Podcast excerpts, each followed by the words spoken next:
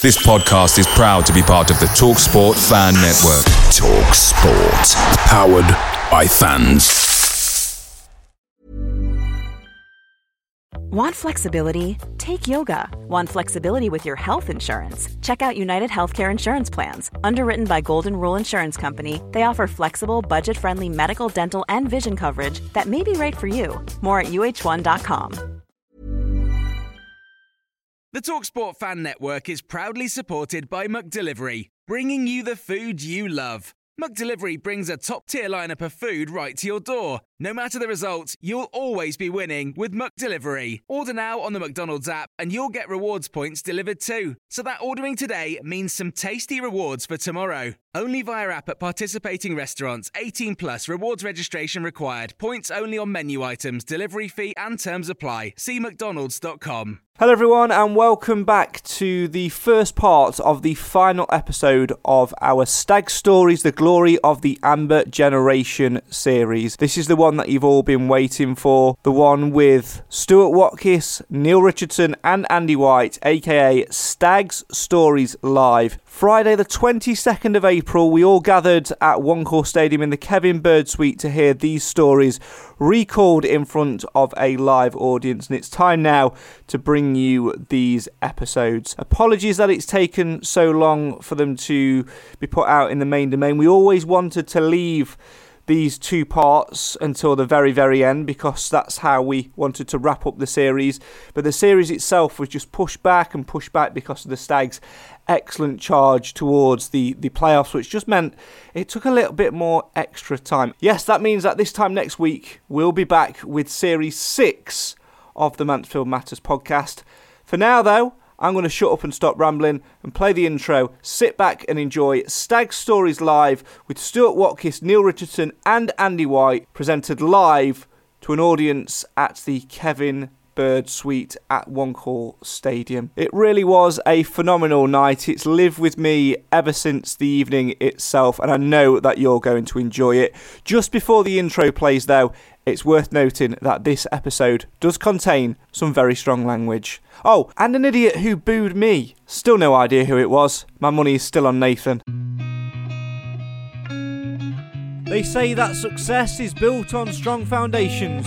So when 20 years ago, when Stuart Watkiss took the reins of Mansfield Town's first team, a side which was full of his youth team starlets, fans dared to dream of achieving promotion.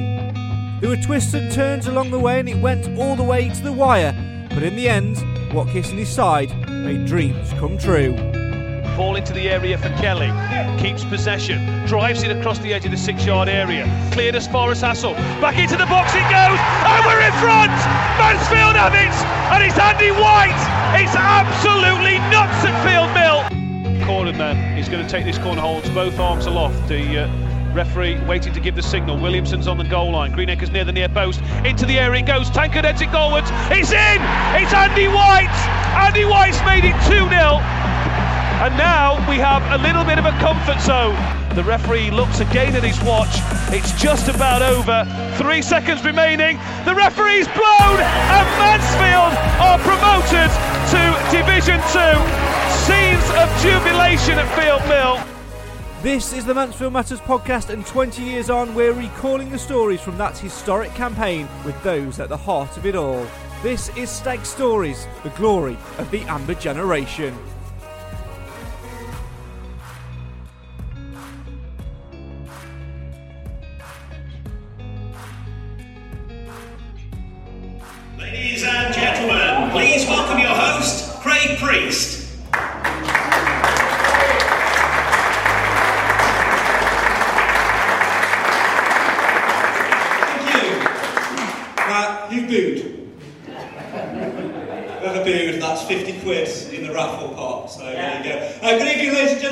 So much for coming down to One Call Stadium tonight and joining us here in the Kevin Bird Suite. First and foremost, can I just have a massive round of applause and thank you to the Stag Supporters Association for helping to fund this night and put this night on for you guys.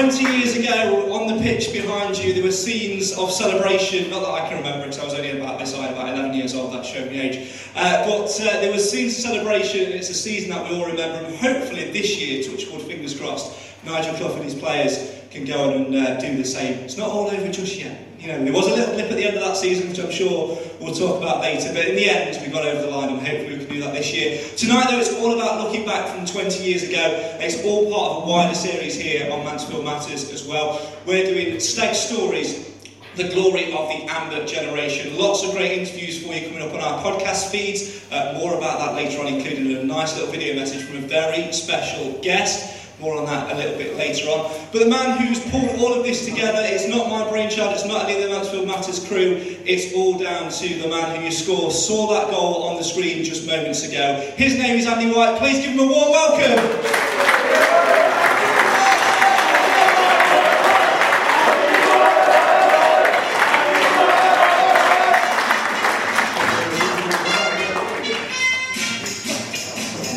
Thank you very much, ladies and gentlemen. Andy, good evening. Good to see you again. Good to see you, mate. Yeah, it is. It's It's, to see you, actually. I know, it's- even though it's virtual, I think it's actually the first time we've properly met. I've already spoken to each other quite a lot, which is uh, quite fun. Tonight, then, you know, first and foremost, let's just tell the ladies and gentlemen that are here tonight all about what we've been doing uh, with former players. First and foremost, it started off as a bit of a, an idea for a game from you, didn't it? Just tell us a bit about that. Yeah, I mean, 20 years. I mean, it's it's nice to reflect. I think lockdown gave us a chance to reflect on previous years, and obviously with it being 20 years, we wanted to try and get all the lads together. Um, a charity game out, out on the pitch, but obviously with, with the Stags doing so well this season and the kind of question marks around playoffs and you know all the planning that goes into it, it's a bit of a challenge in terms of you know fixing a day, getting a day on the pitch and getting all the lads together. So as a bit of a compromise, we thought we'd um, yeah get the little black book out and get a few of the lads um, over uh, Zoom or whatever software you use um, to, to rekindle and just reflect because 20 years, it's a long time, it's gone like that, but um, yeah, it's just nice to look back and, and remember. And to be honest, it's probably only two goals I scored for my career, so I'm, I'm, I'm, gonna, I'm making the most of it, just like getting every glean of uh, um, yeah, applause that I can get, to be honest. So yeah. Well, it's fully deserved, of course. Of course, we've had lots of great names on. We're not going to say too much. One in particular, which we interviewed him with, we're not going to say anything about that until uh, later on. But the others we can talk about a little bit. Just tell me and tell the audience here who we've been talking to and sort of what conversations and memories that sparked in your head. Yeah, so we've had uh, Baz Statham from a kind of physio perspective and a bit of uh, insight into the management back then and some of the decision making. Obviously, we'll get a bit more of that tonight. Um, we've had Les Robinson, obviously Stags legend and a, you know, a Mansfield lad and absolute soul of the type of bloke. Loves Mansfield, loves the area, and I think that really does come through in the um, in the podcast. Um, he was absolutely.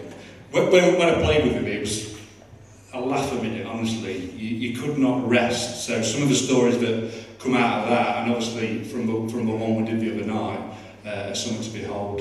Um, who else have we done?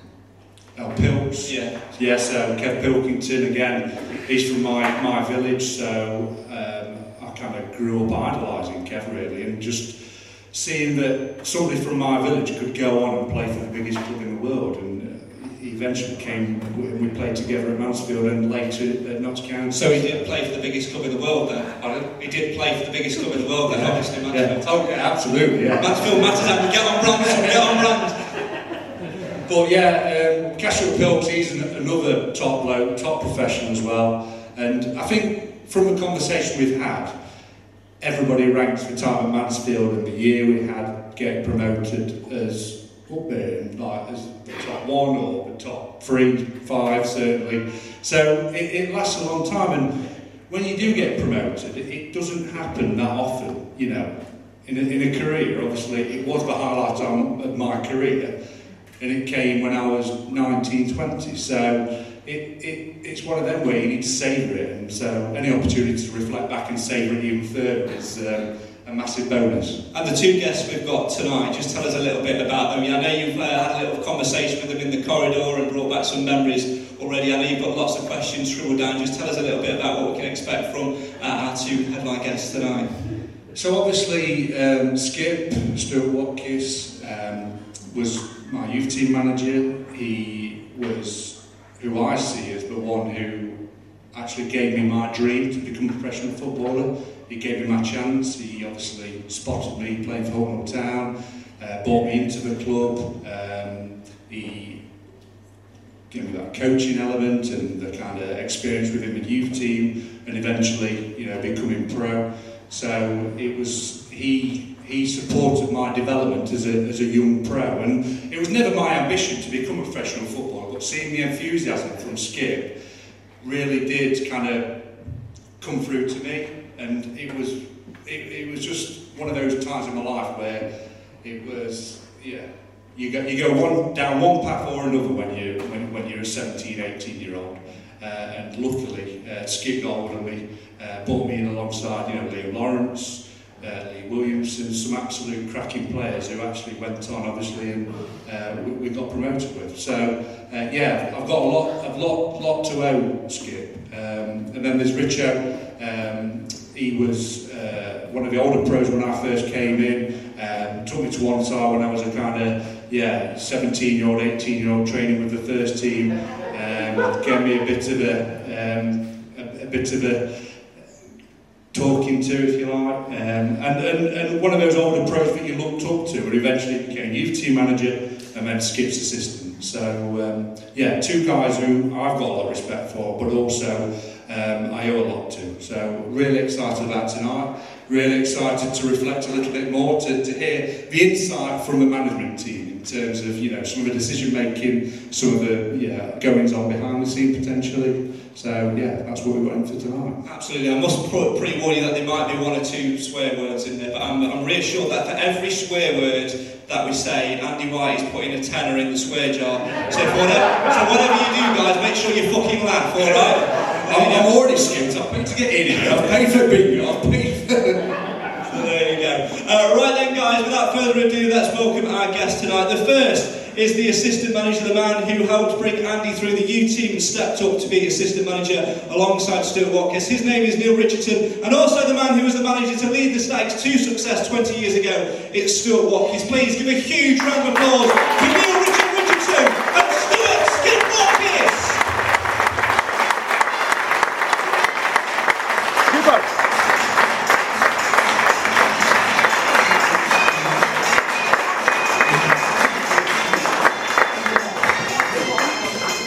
Gents, so good to see you. Thanks so much for joining us tonight. Skip, I'll start straight with you. Obviously, we were together just a few weeks ago at Scunthorpe when you were alongside me for, for co-commentary. What are you doing tomorrow? Because I think we need a little bit of luck. I'll be in sunny Wolverhampton tomorrow, centre of the universe. So, sorry, no can do. Oh dear. Well, hopefully, hopefully your presence back at one call tonight brings that little bit of luck. What's it like though to be back here um, after 20 years? I know you've been back fleetingly uh, since, but predominantly the last sort of seven, eight years or so you've been in warmer climates, so to speak. What's it like to be back at uh, Call Stadium or, as it was properly known, Field Mill? It feels very strange in all honesty. I mean, just driving into Mansfield, me and Richard just uh, had an hour in El Rosso. Uh, not the first time we've been in there. uh, but it feels very strange and not in a nasty way. I still feel uncomfortable about being here, if you, if you know what I mean. Just been speaking with Andrew. And I think it's because it feels like unfinished business, the way that, that, that we left. Um, you know, I said, people do say, oh, you leave a job or you leave a place. Oh, I was devastated to leave. But I genuinely was devastated when I left this place. It felt like that, the end of my world. Uh, and I've only been back uh, two or three times since, since I've left in 20 years. Um, came back with Grimsby, uh, came back with Stockport the season, Stags got promoted. Uh, and I, I maybe watched one or two games as well, and, and that's about it. So, feels strange, but as, as Andy said, fantastic memories. Uh, we've just been speaking about some uh, down at El. Naturally, you start giggling. Uh, magical years, as I say, that, that day 20 years ago was magical, never forget. And the evening, if you like, of that night when we, we went into Mansfield, the players went into Mansfield as well. And I kind of just stood back a little bit, if you like, leaning up against the bar or the wall of a bar or just walking around the town. And to see the place buzzing, it was literally buzzing that night, that Saturday night. Uh, and it's just, it was a special feeling and it is still a very special memory. Absolutely, but aren't we so glad to see him back here tonight, ladies and gentlemen? Rich, I want to come to you as well. Obviously, I know back a few times in a scouting capacity. What's it like to see all the fans and get yourself back to the stadium here? Like Skip says, it sort of brings those memories flooding back. It does. I was just listening there, and I actually got goosebumps on me. Um, listening to the, the commentary and everything like that. It, it's it's been said before, and I'll say it again. It was an unbelievable time for this club. Um, from what a lot of people had done a lot of hard work before then, but I mean, I, I was quite fortunate. I I come into I, I got I came in as Stuart's assistant after after the Leicester game, um, and it, it, it was for me it was. I can't turn that job down. That job, that job is absolutely fantastic job because we knew we had good players, we knew we had a great chance, and it, it and the whole for the, for the rest of that season, it was absolutely unbelievable. The, the, the supporters were fantastic with us. Yeah, you can't please everybody, but we, I mean, not very often you get people standing at the sides of grounds at this place. I know the chairman was a tight he wanted people in. but, there, there, there was absolutely thousands of people in this place. And it was, it was absolutely fantastic to see. Yeah, and of course, you know, when uh, Skip stepped up to assistant manager, you were youth team manager as well. So you'd have spent a lot of time with this man. Tell us a little bit more uh, uh, about Andy, what he was like to, to manage back then. Because before you came on, he was saying that uh, every now and again you'd have to pull him into line. To be fair, I can't take a lot of credit for Andy, I, I, but I'm going to I'm going to say a man who did and, and unfortunately we've just lost him, Ivan Hollett. Ivan Hollett done so much work.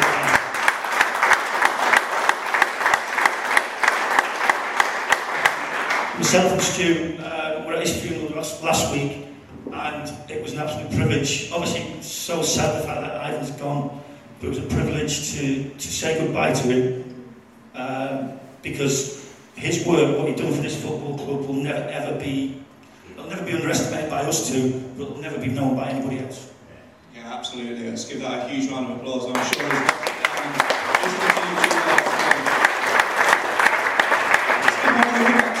obviously, you know, when you sort of took over, it was predominantly when we spoke to the other guests. I'm sure Andy will agree. It, it's almost been like it was the right time for you because it was essentially your team, your youth team that you brought through. Before we talk about you as first team manager, let's talk a little bit about, about you as youth team manager, the likes of the players that you brought through. Because you had some really good times in those uh, youth youth management days, cup finals, cup semi-finals, that sort of thing, and all trained on a small stand-based Astro. Yeah, I mean, my first day as youth coach was uh, Lee Williamson's, Craig Disley's first day as apprentices. I, I got injured the season before playing. Um, I think first day of pre-season was the day after Beckham got sent off against Argentina at the World Cup. And that was the day I had it confirmed. I, uh, that was the day I had it confirmed that I had to retire. Parky, thank God, offered me the youth team job straight away. So my first day was first day of, of, these lads. Uh, and it, it, it became apparent that, that they were they were special, that they had talent, you know, raw talent. And uh, we're just talking about Ivan. Uh, not long after I got the youth team job, I couldn't get my head around the inconsistency of the youngsters.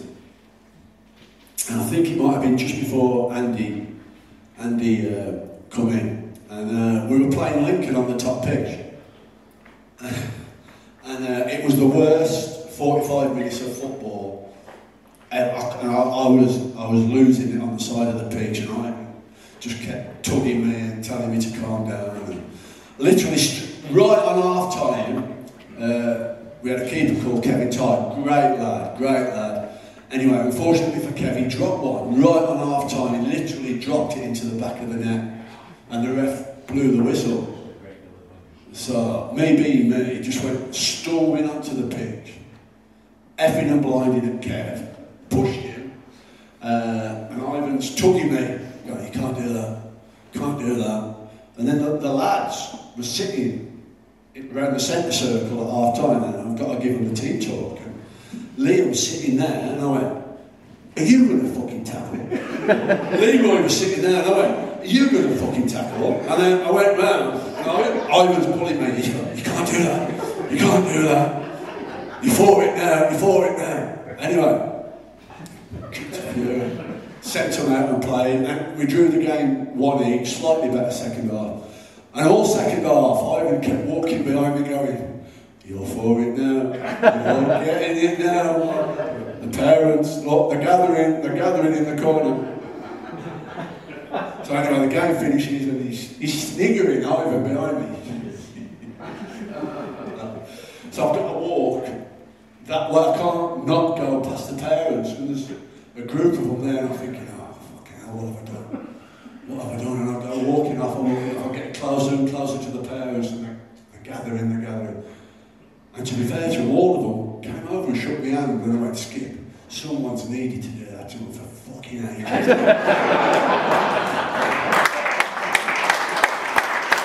that was, Ivan's first piece of advice to me, or the first real one that I still tell young coaches now is the only consistent thing about young footballers will be their inconsistency. And to this day, it's, and that's how special it was. That's how special Ivan was. Absolutely fantastic story. Andy, one thing we've spoken about on the podcast when we've been interviewing a few people is the fact that Skip and his youth team were a bit of trendsetters, weren't they, in terms of the way they played? Yeah, and I, I mean, you, you, you've joked about the, the AstroTurf and the sand-based AstroTurf, but I'm not joking. That pitch out there is responsible for a lot of development of these players and the actual intensity of how Skip wanted to play football. Because you come there on a Friday, bear in mind we play on a Saturday, and the, the, the tackles that are flying in, Ivan's been over those balls, ball times a little. Billy Dearden's been over balls a couple of times in terms of, you know, just that intensity because it's non-stop, you know. The hard surface means that you need to be on it. Your first touch needs to be bang straight away. And, and that's how it was, you know. You, you, you trained uh, 100% and obviously you played like that well. And I think that transferred out onto the pitch in terms of that high press. And I remember, as soon as Skip came in, it was, you know, centre forwards. As soon as you give that go, it comes from behind, you go. And everybody presses. And it was the high press, you know. Uh, the Jurgen Klopps, you know, Pep Guardiola, all into that high press. But I was years in the it was, it was, years it, it was here 20 years ago. I've got to say, uh, just a bit after that, Scott, we, we signed Scotty Sellars. And, Scott, and, and Scotty had played for Blackburn and Leeds, really good teams, and a, a special, special Newcastle team under Keegan. And Scotty's first morning, he come off, off the Astro, and he come over to me and he went, never ever trained like that. I've never ever trained at that tempo at any of the clubs that I've been at before. And it, it was, if we could have played teams on that pitch, we, would have been in Europe, honestly, because the lads, the lads mastered the AstroTurf. And, and Andy's bang right, it played a major part in the development, but we had nowhere else to train. We had literally, you know, I used to spend the first half hour every morning trying to get somewhere to train. And all, all around here, no one would let us train at the facilities. And I'd say, look, I'll bring cash with you. I'll bring cash with me. I'll, I'll pay you up front. And, and, nobody wanted to do business with us because of a certain ex-chairman, Alden Money. So, you know, indirectly, because of that, I think it, it, it played a major part in, in, in that promotion year eventually with the way that the lads have been brought. I mean, God has help us if he was still here now. Because imagine trying to tell Nigel Clough to train on that, that'd be quite a different story, absolutely. But Richard, I'm going to come to, to you for a second. Obviously, we knew Skip's journey a little bit, like he's mentioned, sort was a, a player with us, then dropped into the, the, the team through injury and things like that. Tell us a little bit about your story, because obviously you were sort of playing sort of late 90s with us as well. Was it a similar transition for you? Yeah, it was very similar. Um, I played in 99-2000 season. Um, I had a knee injury near the end of that season, and it, uh, I knew I, I knew I was going to finish. Um, but but um, Billy Dearden, who I will always be forever grateful to, said to me, look, there's a, there's a possible coaching role going on because Dave Bentley was leaving me um, to, to go to Chesterfield. He said, he said, would you be interested? And I, I absolutely loved Billy Dearden. I thought he was absolutely fantastic. So I said, yeah, absolutely great, loved it. Um, so I, I took over as Centre of Excellence Director. Then Mark Kearney left uh, fairly shortly after. So I was pushed, uh, Stuart pushed up to assistant manager, and I was pushed up to youth team manager. And then Billy left in the in the December. So I was pushed up to assistant manager when, when I followed him everywhere. I'm his, I'm jinx. so yeah, and, and it, was, it was quite a quick process. But it was it was something I couldn't I just couldn't turn down because as Andy mentioned before, it was just such, it was so enjoyable training, so enjoyable watching the and, and we all knew how how good these young lads could be.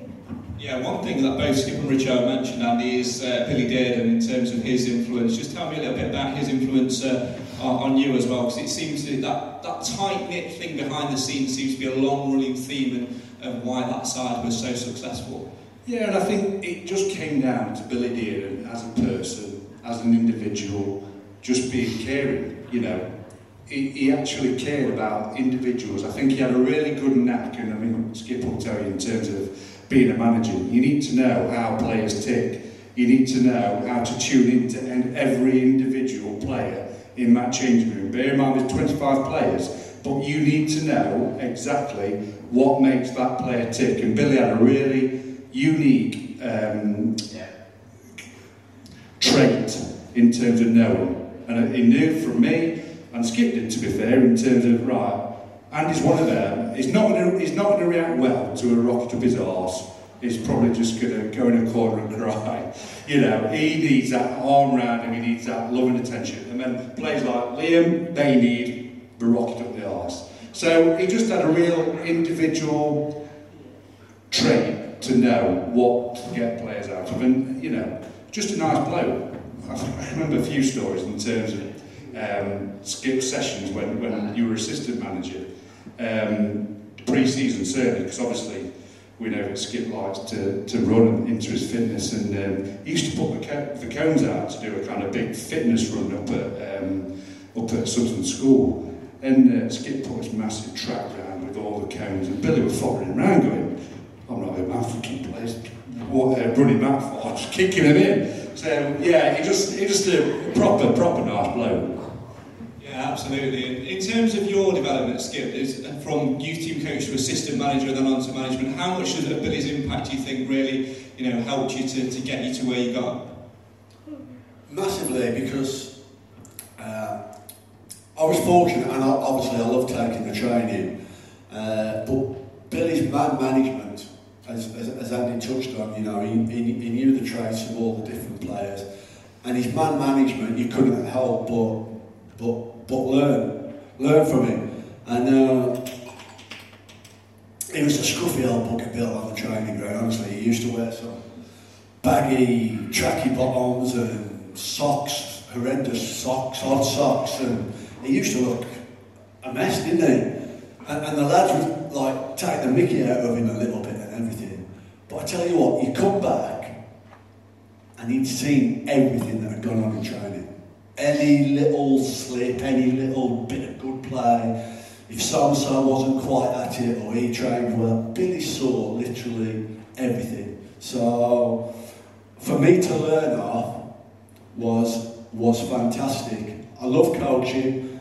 I, I felt I could coach, but I learned so much about management and to be fair, managing upwards as well, the way that Billy handled the chairman was really good. Uh, it, it took me longer to to master that managing upwards. I was a little bit too confrontational, maybe a little bit too fiery, and, and, and Billy picked his battles, and the ones that were really important, he won, and he'd, he'd let the chairman win two or three of the minor ones that he weren't bothered about. So. Uh, terrific fella, and as I say, for me, just the perfect fella to learn off. Similar for you, Richo, as well, because you, you played under him a little bit and you, you would have been in and around him on the back room. Similar for you? Yeah, Bill- Billy's man management was unbelievable. I- I've got a great story um, from, about him. It was whenever we played away, if it was a, if it was like a, a long distance trip, we stayed overnight, and uh, this particular one was Plymouth.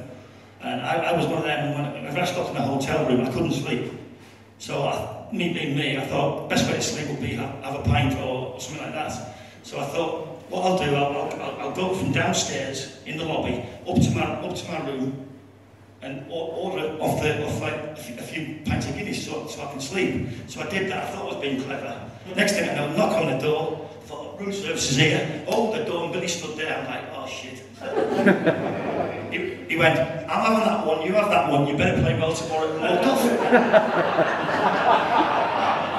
I'm like, I thought I was getting fined. But that, that is the type, he, he, he knew everybody individually, and he knew what, how to get everybody to tick. The guy, the guy was brilliant. Yeah, absolutely. And Andy, you know, like I his impacts on your career, a little bit, as did sort of Skip as well. What's your memories from uh, that overarching season of, of sort of breaking through into that youth team and watching the likes of Liam, Deers, though, that youth team which you're all part of, break through that first team and sort of Billy's impact on wanting to give them a chance?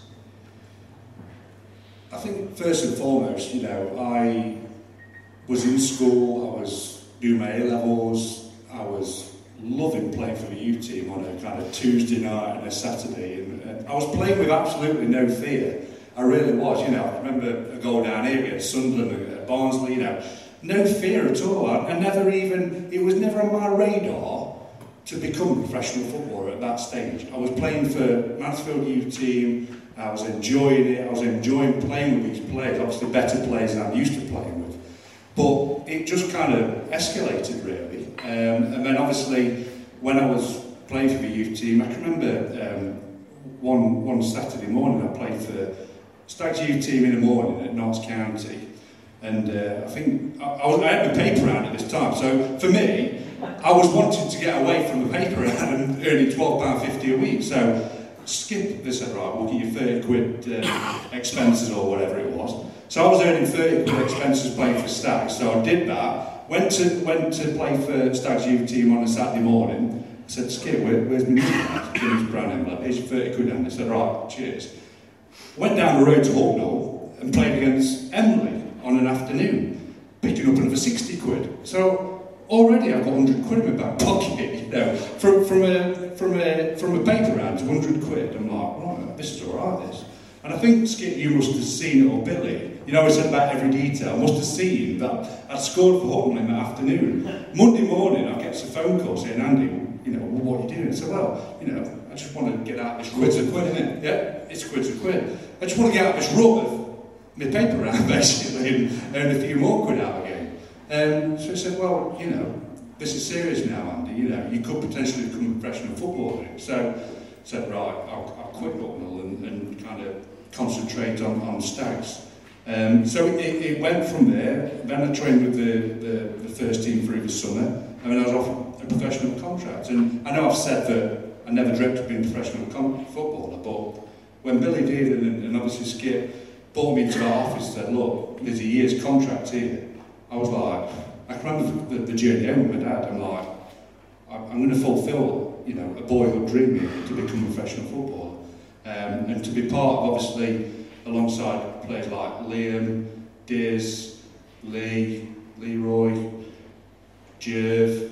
We had a we had a fantastic team. It was an absolute pleasure to be around. And, and, and I think when you play with good players, you you become a better player as well. It's easier, you know. So so for me, it was just yeah, a dream come true. Let's touch on that team a little bit, Skip. Obviously, so many names in there. As you now reflect on the journeys that they've had, that must fill you with so much pride. Yeah, I, I still, I still, I mean, some of them obviously now have stopped playing, but for years, you know, if I was out anywhere and they, they come on telly, I, I, I was like that. People must have got sick of me. I was like, he's one of mine. He's one of mine. Because of the pride. It was pride when you when you saw lads that, that you'd work with. And, and, and don't get me wrong, first and foremost, the reason why Andy made it and Liam made it and Leroy and Diz was because of themselves. They made it because of themselves, because they knuckled down and listened and, and did everything that was asked of them. And, but it, it was fantastic job satisfaction to see young lads, if you like, go. I mean, I'll, I'll touch on Liam as, a, as an example. Liam had a, a bit of a rough upbringing, I hope you don't mind me saying it. His, his mum and dad was divorced. Uh, he was kind of living with his mum and stepdad. Uh, they'd had a baby. And, and to a certain degree, Liam was pushed aside a little bit. And he used to break my heart some mornings. He used to, he used to come into the ground and his, his clothes were all creased up and you looked at him and he had no real guidance and he used to go out with his mates on a night when he shouldn't have been out. Uh, his, his, his attitude to football was always fantastic. You, you literally had to push him out the door at the end of the day. He didn't want to go home, maybe because it wasn't, wasn't, wasn't great at home. So when you see a lad like that who's had a, a bit of a rough time, to go on and, and, and, see what Liam did, you know, at the likes of Sunderland and Portsmouth, and then go and play in Greece and play for the Republic of Ireland, it's, it's fantastic, you know, and I only have occasional contact with Liam now. Uh, I haven't seen him for many years, but we have occasional messages and what have you. I know he's working at Stoke now. Uh, so to see that and, and, and to see these lads, if you like, go on and do what they did is fantastic. But I have to say, in, in many ways, I'm kind of just as proud of the lads that didn't make it at football, but have gone on to be, corny as it sounds, good human beings. I, I think like Dean Mitchell, who's involved in semi-pro football around here, Scott Murcott, Kevin Tyre we spoke about, you know, I've seen them, you know, on Facebook and everything, I've contact with them on Facebook, and to see them turn out as just good people who have been successful in their own careers gives me just as much pride as seeing uh, the lads that actually went on to, to make a living out of it. And of course, the big part of that promotion season 20 years ago was those young lads getting a, a run into the side. At what point did Billy have a conversation with you and say, are these ready? Well, we had the conversation, and I think there were some injuries at the time as well. And in the end, we knew they had the ability. We thought maybe it's, it's, it's a little bit too early for them. But literally everybody, everyone that went in, and, and, it, and it's all, it's, it's kind of always a case of sink or swim when you put a young lad in. But they all, they all swam. And they all did well. And you've got to again give Billy of credit because it's very easy for me to say, yeah, Billy is good enough, go and put him in. But it's on his watch. So to have the courage and the bravery to, to, to put the lads in, um, he deserves he deserve massive credit. Now, we're going to flash forward a little bit to around sort of January time. We have a fantastic FA Cup run. We've, you know, we spoke on that on the episode, which we're not going to mention yet. Um, in the midweek, we spoke quite a lot about that and things like that. And we've also spoke about Billy's departure and how he told the players and things like that uh, as well. But at what point did he sort of pull you and have a conversation and, sort of say, I think I might be moving on? Well, he didn't. So that season, we we'd had a couple of really good results in the FA Cup. I think we was it Huddersfield we beat four, who were top of the league above. I think I can't remember who else we played. And we been on the Friday. We'd been to Billy's mate at a pub on the other side of Chesterfield. Was it Len Badger? So to do something different, we went for a jog and a stretch. The other side of. Uh, uh, Len Badger's pub, and then we, we went back to the pub, and the lads had had a coke, and there was a bit of food laid out, and chip putty, and then they went out and played fantastically well in the two FA Cup games. So the third round, we've got Leicester away. Chairman must have got his leg over that morning because he said he'd, he'd, he'd tag the lads away after the Leicester game. So on the third, we went on the third. Yeah, we went on the Thursday to Len Badger's Pub for whatever reason. And uh, jogging the stretch, back to the pub, food, drinks, and the lads started going one by one. And I went to go. I went to leave, and the chairman got hold of my arm, me, and went, "Fucking what have I done? I don't know what I've done. And uh, That complaint from the parents all them years ago, coming back to what you know. and his, uh, his sidekick was there as well, if you remember Alan Meale, the, the MP. So the, the deadly duo were there. Uh, there's me and there's Bill. And, and Bill was acting very strange. I'm getting a bit, I don't quite know what's going on. Then Billy, mate, says his goodbyes and leaves. And I went to go again and Chairman tucks me stays. Billy goes, and then it was the chairman who said, Billy's going to Notts County, uh, he's leaving, he's going to tell the lads straight after Saturday's game at Leicester, we want you to take the job. So, okay, blown away by it all, but if I'm being honest, I'm thinking, fucking hell. Yes. I'll, have a bit of that. Uh, and then the, the, the chairman fires one at me. He goes, uh, What about Chris Waddle as your assistant? I was, Pardon? What about. You're right, Get some tissues. What about Chris Waddle? And uh, I said, I don't know Chris Waddle. I said, obviously I know who he is, but I don't know Chris Waddle. I don't know what he thinks on football, what his philosophy is, how does he see the game being played. I.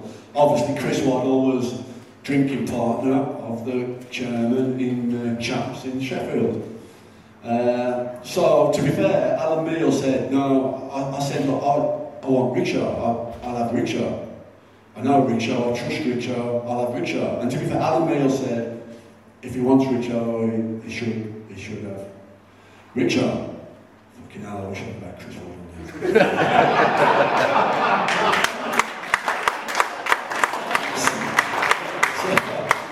You've waited ages to say that, haven't you? You've waited ages. So, um, so then I, I leave the pub and I, I drive back and, and Billy's in the office at the ground and I mean, fucking hell, Billy, what, why didn't you tell me? You know, and he said, I, I didn't know how to tell you, Skip, kind of thing.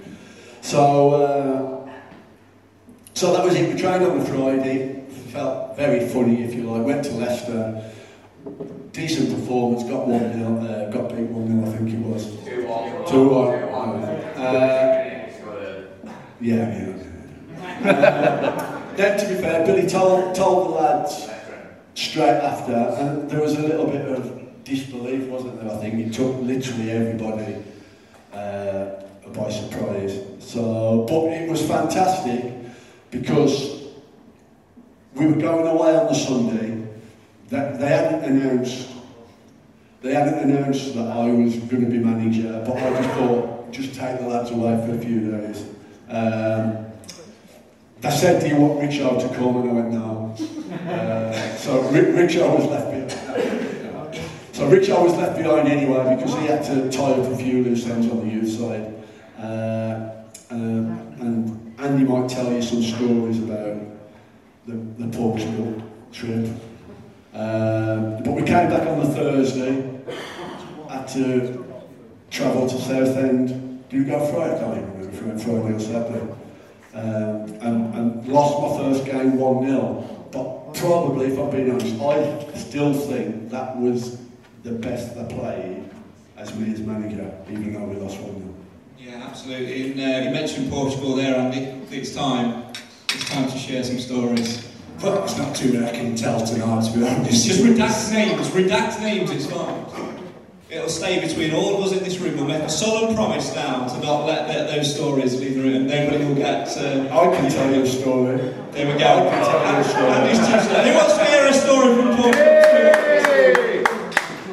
So we got to the hotel, and if I'm being honest, I, I didn't think the food was the best at the hotel. So me and Baz would have a stroll down to the harbour, just me and Baz, and le- left the lads eating at the hotel, and me and Baz would go and have a meal at the harbour and, and uh, a drink.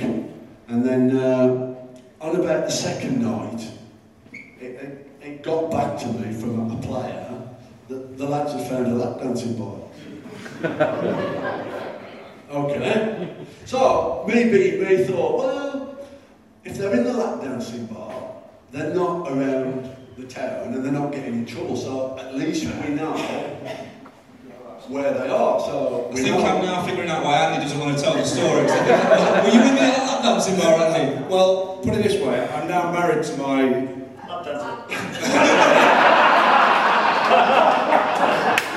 Finally, the woman who my girlfriend at the time is now my wife. So, so, so we, we find anyway. I, I pull, I pull Bobby.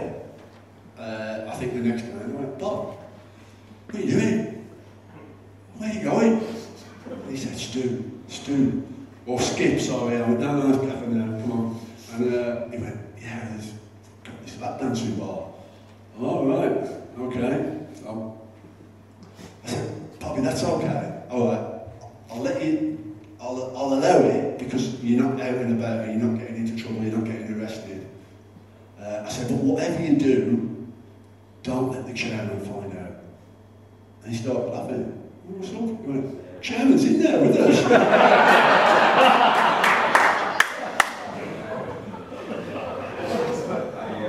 I, I still think Andy was in there. It's got bright red. I still think he was in there. we were all in there. No, it was it was one of them where I mean it, it wasn't it wasn't branded as a training camp, was it, Skip? Or like at least that wasn't how it went down. I think we did one training session on a tennis court, Yeah. if I remember Yeah. that. And I remember it rightly because we were we were around the pool drinking pina coladas all day long, and then went into this karaoke bar and Pembo on karaoke is unbelievable.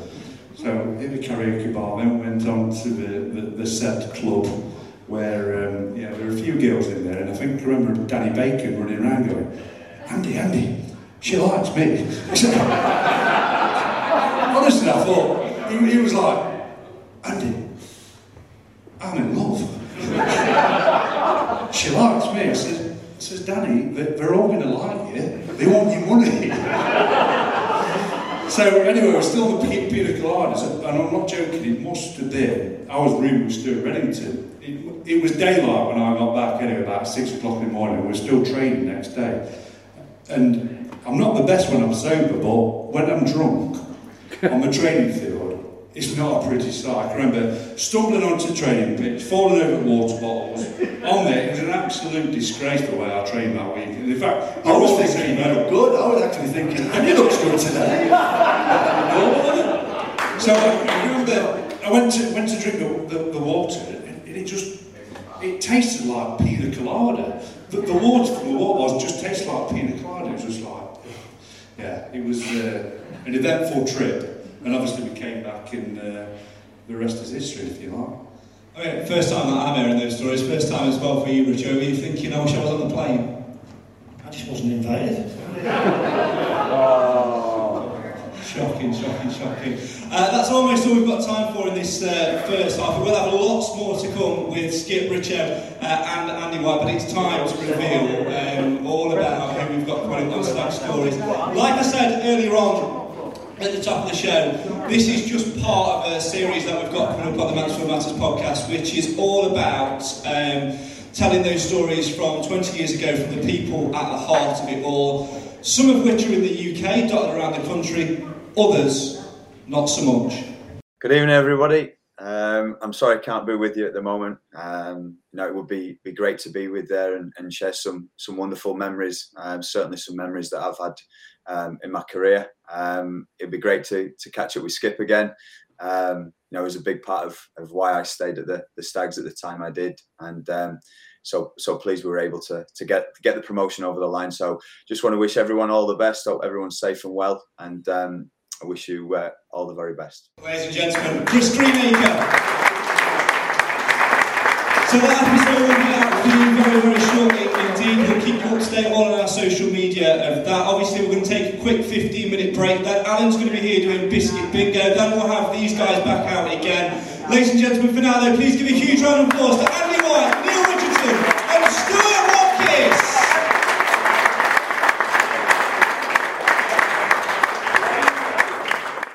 Away days are great, but there's nothing quite like playing at home. The same goes for McDonald's. Maximise your home ground advantage with McDelivery. Order now on the McDonald's app. At participating restaurants, 18 plus serving times, delivery fee, and terms apply. See McDonald's.com. This podcast is proud to be part of the TalkSport Fan Network. Talk Sport. Powered by fans.